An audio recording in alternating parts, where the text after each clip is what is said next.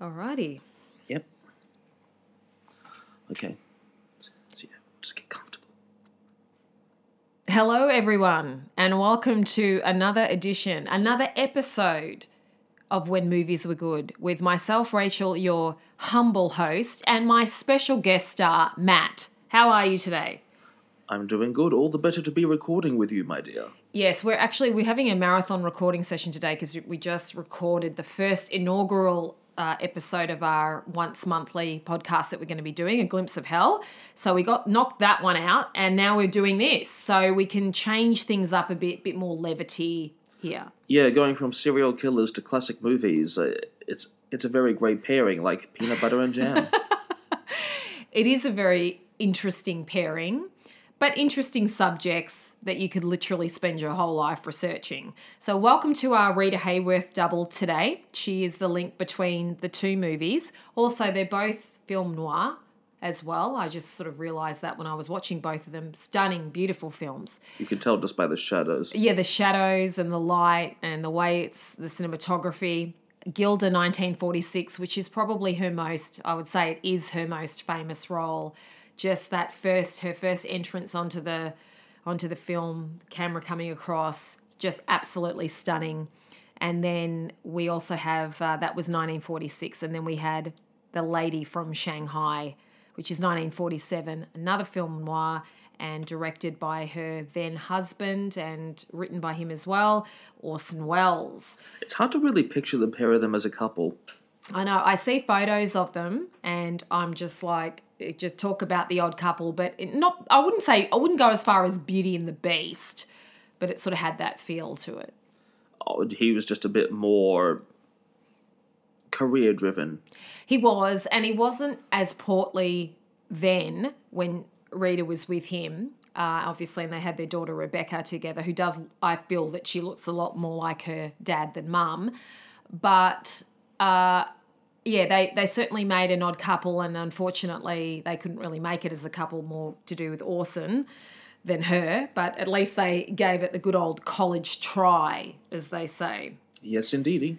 So let's just speak really briefly about the beautiful, stunning, talented Rita Hayworth, who is also known as one of the most sort of, I guess it was World War II with the American GIs, that famous pin-up picture of her that they all had, and I think Betty Grable as well. So she was born uh, 1918, uh, October the 17th, New York City, New York. She died sadly in New York City as well, uh, May 14th, 1987, age 68. She was one of the first well known people, well known celebrities that actually was diagnosed with and died from Alzheimer's disease. Well, I think that was kind of the around that time when that whole generation of actors was sort of really catching up with the effects of time and age. So Yeah, smoking, drinking, whatever else they were into. And not that not that modern actors are much different now, but well, and some of them seem to be renewing old habits, uh, which the previous generation had warned people against. yeah, that's that's Johnny true. Depp's quite a big smoker, isn't he? He is. Patrick Swayze was a chain smoker, so I don't know whether that did or did not lead to his pancreatic cancer death, but it certainly didn't help him. well, it's supposed to be linked as I believe. I I think Pavarotti uh, had got that cancer as well, and between his waistline, and he did have a cigar habit as well. That wouldn't have helped. Yeah, I think it, it's not the only reason, but it contributes to it because people get that particular disease and they don't drink or smoke or anything. Um, so getting back to to Rita, she obviously had a very Anglo sort of more of an Anglo-Saxon name, but she was actually the daughter of a Spanish-born dancer called Eduardo Casino, or Cancino rather, and his partner Volga Hayworth. That's obviously where her future last name would come from. And as a child, she performed in her parents' nightclub act. So she was trained as a dancer and as a singer, I believe, although more known for her dancing. So the father believed Eduardo that, you know, dancing in movies was where it was going to be at, and he was right about that. So he moved the family out to Hollywood. And while Rita was still a teenager, um, she uh, caught the attention of a Hollywood producer uh, in the ni- mid 1930s and then started using um, Rita Cancino as her name and then became Rita Hayworth when they wanted her to be a bit more Anglo. Um, and she began basically performing in various films, dancing in the backdrop, playing the ethnic girl at the side, sort of thing, because she sort of had very dark hair. As she started to progress up and up, she was worked with Cary Grant in Only Angels Have Wings in 1939. So after she had a few of these smaller film roles, she started playing more femme fatales, I think she was known for. And then her dancing skills were quite um, well showcased against the very picky, as we know, Fred Astaire, who in later years cited Hayworth as one of his favourite dance partners, although I think Ginger would have a word to say. well, I not that it detracted from Ginger's own performance, but didn't um like she was uh, less experienced, wasn't she? Didn't um Fred Yes. have a big part in training her? Yes, that's actually true. I think he just liked the fact that maybe Rita was of a higher standard because she was primarily trained as a as a dancer. Um, so she- yeah, she had a you know Gilda, obviously 1946 opposite Glenn Ford, who she would have a relationship with on and off for the rest of her life. Um, her standout role. Uh, she was sort of what they termed as the quintessential noir woman. She was this temptress. She was an abused victim, and that was sort of the balance in, in these films that she was in, and lots of sexual imagery of her, especially in some of the outfits that she wore. So that's true of Gilda and true of the Lady of Shanghai. So she would then um, have a child, obviously, with Orson Welles before she broke up with him, Rebecca. Uh, then she had a period of time where she was absent from films. I think she sort of had a bit of a take it or leave it attitude about working in films too, because she didn't like all the hoopla that came with being a celebrity. She was married to Prince Ali Khan and she had her second daughter with him. So he was the son of the Aga Khan III. Uh, so she was away for a little while. Then she came back in the early to mid 50s and made more films like Affair in Trinidad and Salome. Actually, I think Yvonne De Carlo was in that one too. Uh, and then she just basically grew frustrated. She had another failed marriage. She appeared sporadically in film, and then her final film was The Wrath of God in 1972. And as we mentioned, she sort of unfortunately was one of the first well known people to be officially diagnosed with Alzheimer's disease, and she died at really the relatively young age of 68. And like we don't know what it was like for her towards the end, but that can be quite an aggressive illness. My great grandfather had um, dementia, which is often springs from Alzheimer's. I don't know if she uh, got as far as dementia, did she? I think uh, I think she did, and normally, you know, you know, because people like Ronald Reagan and stuff, they were diagnosed. They they had a bit of interaction, and then you never really saw them again. I think, yeah, Even um the one of the members of Monty Python uh, that was about two years ago. He was diagnosed, cut off all public contact uh, five minutes later, and then uh, I think he died like maybe a year or two years after. yeah, yeah. It's a very sad thing, and it's something that everybody in this day and age needs to watch out for because Yeah. it can be linked to things like stress and stuff. And obviously, this was um, well before that. So the beautiful Rita Hayworth, and we, Matt and I were just actually talking about this that she had to change her appearance a little bit, not only her name, um, but she also had to change her appearance to look a little less ethnic, and other actors had to do that as well.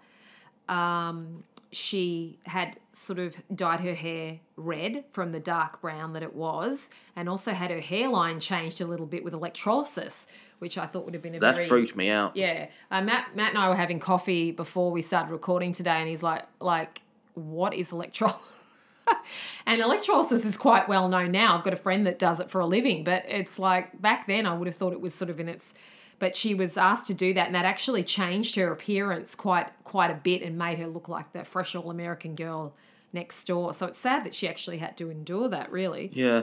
Well, you just when you consider these days, for example, a lot of uh, airline companies now have got in trouble for still requiring their female staff members to wear makeup and skirts. So imagine how something like that will go down these days, being forced to not only change your hair color, but to like physically change your, I suppose, your hairline skull shape. Yeah, so she, her her birth name was Margarita Carmen Cancino, which is a beautiful name in itself. Although Rita's quite nice as well, but um, yeah, she really had to change her whole identity. But whether she was um, Margarita or Rita or oh, I get okay now. Hello, Rachel Margarita. Okay, that's where her Rita comes from. Um, yeah, it didn't matter. She was just a stunning, beautiful woman and a talent, and uh, definitely one of the in that top echelon of of top actresses. So we can kind of discuss these films together, Matt. Um, Gilda, which was directed by Charles Vidor. So let's give the audience um, just the basics of what happens in Gilda. So if you haven't seen this one, this is one of this is a film that's a cult status. Um, so it is a considered a film noir. It's also considered a romance too. It's an hour and fifty minutes long, and basically, Mr. Mundson, the owner of a casino, learns that his wife Gilda, who he only knew for one day, shares a past with his new right hand man Johnny, played by. Um, I keep thinking Glenn Ford in the Superman movies. Clark Kent's dad, Glenn Ford. Yeah. And I kept thinking of John Ford. Oh, okay.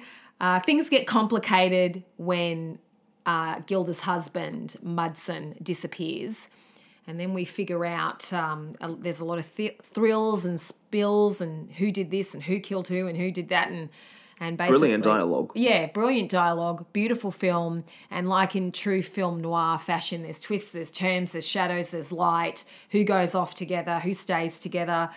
What were your feelings? And, and the film was actually set in Argentina as well. What were your feelings on this film? Like all great film noirs, I feel like I am taken on a great journey, and at the end of it, I'm like, wow.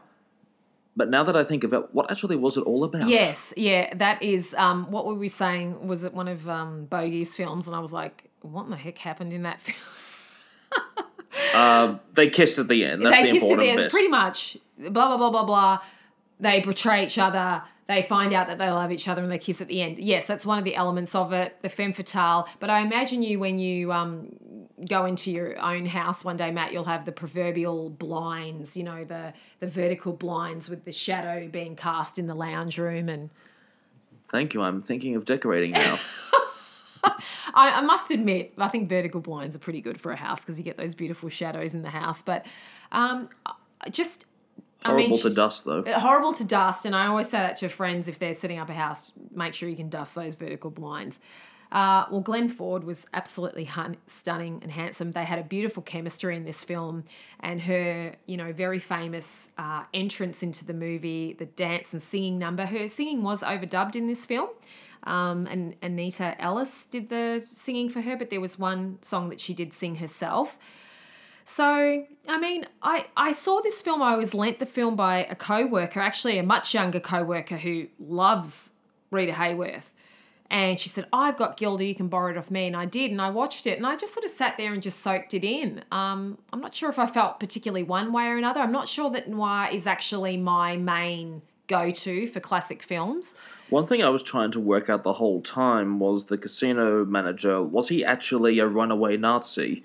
Yeah. Yeah. I, I mean, maybe I'm stereotyping. Oh, just because he's of German background and he's in Argentina one year after World War II's ended, he has to be a Nazi. well, isn't that where Hitler ended up, according to the conspiracy theories? Oh no, no, he uh, flew out on a plane to Manchuria where it was still Japanese occupied, and he spent the next twenty years hiding out in Kyoto. Oh, okay. I, Yeah. The one I heard about was that he lived in Argentina. We're, we're about the truth. yeah, We're about the truth on this channel.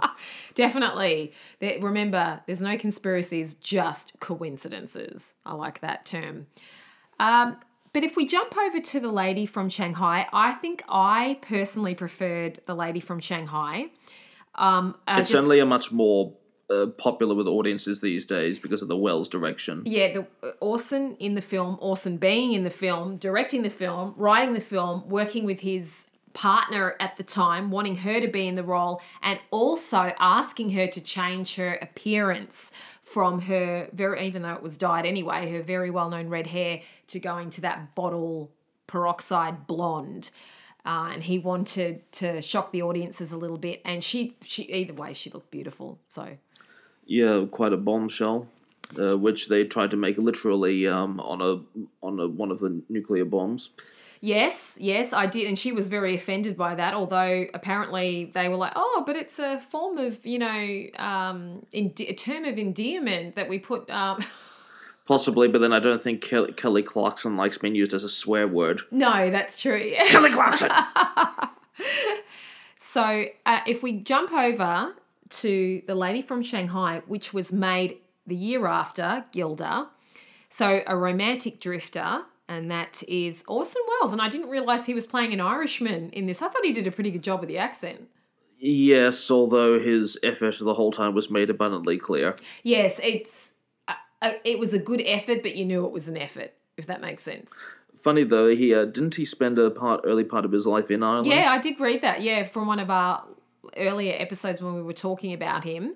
Um, so this film is a romantic drifter, which is Orson Welles' character, gets caught between a corrupt tycoon and his voluptuous wife. Is that a fancy way of saying unemployed? Yes, yes, she's always the voluptuous wife. So similarly in this film, so, although she was definitely more of a femme fatale in the second film, in The Lady from Shanghai, Yeah. because she was sort of instrumental in more things, whereas her character in the first film, in Gilda, was a little bit more a victim of circumstance. Would you think? Would you say that, or am I maybe getting it wrong there? Yeah, I mean in Gilda, you keep thinking, what's everyone's agenda against her? Yes, yeah, that's I mean, right. literally put the blame on me for uh, Yeah. for earthquakes and stuff like in that song. That that's like her whole character in the movie. Yeah, yes, that's true. So I think I preferred her in The Lady from Shanghai because I felt there were. It's sort of hard to say because what she does in Gilda is so iconic with just everything from her look to the musical numbers to the way she's dressed to the hair, everything. But I felt like she was able to get into more of a character in The Lady from Shanghai. Yeah, I still have in my head pictures of her blonde hair and that hall of mirrors in the final shootout scene. Uh, that um, it's so iconic, powerful, on your edge of your seat. Basically, I did like that scene a lot. Yeah, and that's been replicated in many other films. Um, it's a lot of horror films have that sort of thing. They're in a maze, and Although I actually wonder if that might have been partially borrowed from Charlie Chaplin because there's a movie he made probably 30 years before that one called The Circus, and obviously that was intended in much more of a farcical sense, but it's where Chaplin, as the tramp, is being chased around by a policeman and another robber, and they get confused in this mirror space, and so. Welles, I wonder if he could have taken any inspiration from it. yeah, and also I was because I've just found the lady from Shanghai stunning, and what I liked is a lot of it was shot on location, and Orson had insisted on that, insisted on getting outside rather than doing as much in the studio, although obviously some was done. Uh, I really like that. It really stuck with me the visuals that he had, and he used a lot of long takes. So they sh- shot it around sort of in. That was a good way of sort of sabotaging the efforts of producers who wanted to influence their own cuts. That's that's right. I yes, and he so he was very savvy as well. But just the fact that he was jumping from stage to screen to stage to screen, pretty effortlessly. I mean, you know, now they're such different entities, but back then I guess he just saw it as a form of storytelling, and I just need to adapt because he was learning about films as people were learning about films and they were all doing it all together um, directing writing all that sort of stuff so he was really there at the dawn of of or at least sort of just the immediate period after the talkies etc had started in the late 20s of really developing the skills of a director of a screenwriter working with cinematographers and they were all learning together. Whereas i guess now directors and writers come in and there's such a format to everything. Yeah, and his different demands would have placed extreme demands on both uh, on set location but also studio because, for example, a lot of the innovations he made with Citizen Kane, typically, in in a nutshell, all the effects that critics will tell you about basically relied on a huge amount of lighting, which you would have needed Yeah. in a studio environment. So if you wanted to do similar things in, uh, for example, on uh, location, it would have been even more complicated. Yes, and um, so I would say for me, I pref- I just preferred the story in the lady from Shanghai. Uh, I like the fact that there was, you know, she was definitely more of the scurrilous nature than say Gilda was in the first film. There was a sort of clear switch up at the end when it was found out that she was sort of the perpetrator of the crime in this film, and Orson Welles sort of came to understand that. And I love those big court scenes they do in these sorts of films. That's how, I mean, courtrooms that well here in Australia, they're not like that, but there's just dozens of people sitting there it's crowded and looks like a theatre or something. And um, I really enjoy all Well, those. they have all those television programs of courtrooms over in America. Yeah, that's right. Even was um, was it Shadow of a Doubt with Montgomery Clift when we were discussing there was a pretty big courtroom scene in that one as Yeah. well. And I really enjoy yeah, the films that we've we've done where they're in the courtroom and, and there's just this big sort of like gallery of people and it's really it's really interesting because everyone's sort of like spilling over. I mean, where does a jury sit? Where are the defendants? Everyone's kind of rammed together in these rooms and I, just I just love the whole visual aspect of that. So that was one of my favorite scenes in The Lady from Shanghai. But ultimately I just found that a bit more of a satisfying film. I really liked the script. I really loved Rita in the film. I thought it gave her a little bit more, but Gilda for me is just more about presentation, the her beauty in the film, the way it looks. I also really like Glenn Ford as well, and the fact that they were involved with each other too. But she obviously had chemistry with Orson because she was married to him and with Glenn. So, Yeah, Glenn was the just the right balance of slimy for the role. yeah, he was. Um, the first time I saw Glenn was when he played uh, Superman's father in 19. What are we talking about? 70, 70 oh, God, come on, 78. I'm pretty sure it's the late 70s. And for him to sort of do that role, he was really perfect for it. He played Mr. Kent in that film. And I had no idea as a young child he had this whole other body of work. So it's always hard for me to sort of separate him away from that very first famous role that I saw him in. And obviously, Marlon Brando was in that film. And one of the loves of my life, Christopher Reeve, is not with us anymore. So I always remember him from that. So it's always great to see him. And I know that he and Rita were involved and they were friends and lived very close to each other for the rest of their lives. So obviously there was some sort of unrequited love or something that they couldn't quite work out to maybe be together. And Well, it's nice when they do have some relationships that work on the set. yeah, they do. And um, I don't know too much about the gossip in these films, like what the relationships were like on set, but I do know that Orson was very intent on having Rita play the lady from Shanghai and play the lead role in this film. Uh, I'm not too sure about how, I think she was seen in, in another film and then that's how she got cast in Gilda. So, and that's naturally what happened with all of the contract player actors and actresses back then. They were seen or loaned to another studio for something else. And it really was like a full time job. It's not like that now. It's a very up and down. You're hot. You're not. You know what films are you contracted to, and you have to sort of run yourself as a small business person now. And it's very, very different back then. But I just visually, I love both films, and it's something to watch on a Saturday night and just sit back and relax. Yeah, with a nice uh, cup of tea and caramel popcorn. Definitely. I mean, you might find yourself like I did rereading the plot just to make sure, because if you let your mind drift away for a little bit and you miss one of the twists, then you're like, oh, hang on, what's happened there again? So I have to, because for me, you know, I my favorite types of films, you just start somewhere and finish somewhere. So a lot of the sort of plot twists and stuff, sometimes I'm like, hang on, what have I just watched here? If I let my mind go away for just a second. So I'm not the best person sometimes to watch film noir because it, it, they can be quite complicated. And while it is a worthwhile watch, you really need to be aware that there's going to be twists and turns and just pay good attention to the films, I think. Yeah, well, th- film noir, when you uh, really get down to the plot, quite often they're quite uh, basic crimes, uh, but they're more about the moral dilemma that would often uh, feature in this rather cynical post-war period because you kind of went from after the forced patriotic tone of World War II, you go to that brief period of film noir of this real brutal self-analysis and the values that you work within before going into the sort of counterculture, counterculture that we saw with the likes of Joan Plowright and uh, James Dean. Yeah, and yeah, so I mean, each film in cla- each era in classic cinema sort of has their, and this was the. Would you say that the era that these two films were made in that was the epitome of what film noir was?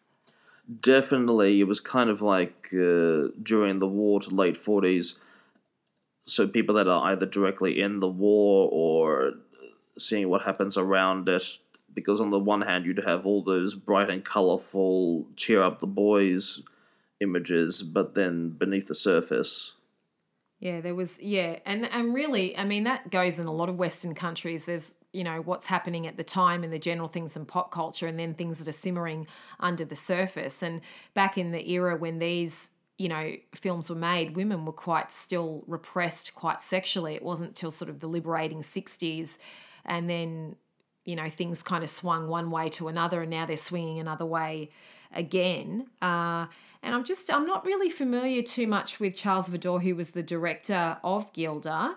Um, I just want to have a look and see some. So again, another Hungarian. So lots of Hungarians made their their way over. Um, you know, that's your family background, Matt. So People love to have goulash on a Yeah. film set. well, Matt's dad's side of the family's Hungarian. So yes, so I can make all the goulash and sausage jokes I want, and nobody can reproach me. yeah, that's that's that's true. And um, so yeah, uh, again, Matt and I always love how they're able to just. And now I will pronounce this correctly because your dad might pick me up on this. Budapest, is that is that how we say it? I don't. Th- I don't think anybody, even from that land, uh, will give you an exact answer. well, Matt's dad was telling us a story about Budapest, and he made sure he said it that way. So I would say Budapest, but Maybe know, that could be another equation for that machine that worked out the answer to the world in Hitchhiker's Guide to the Galaxy. Oh yeah, it can be one of those sorts of things where you know uh, the super collider or something. Put it into the. Uh, but you know he's made, oh yes he made Cover Girl. He made Cover Girl with Rita Hayworth as well. Song to Remember, Gilda, The Loves of Carmen, A Farewell to Arms. So he a very very well known The one with Gary Cooper. It must be, yes. Yeah. Hang on, let's go into that one. 1957, Deluxe Color, Ernest Hemingway's 1929 semi auto by David O. Selznick.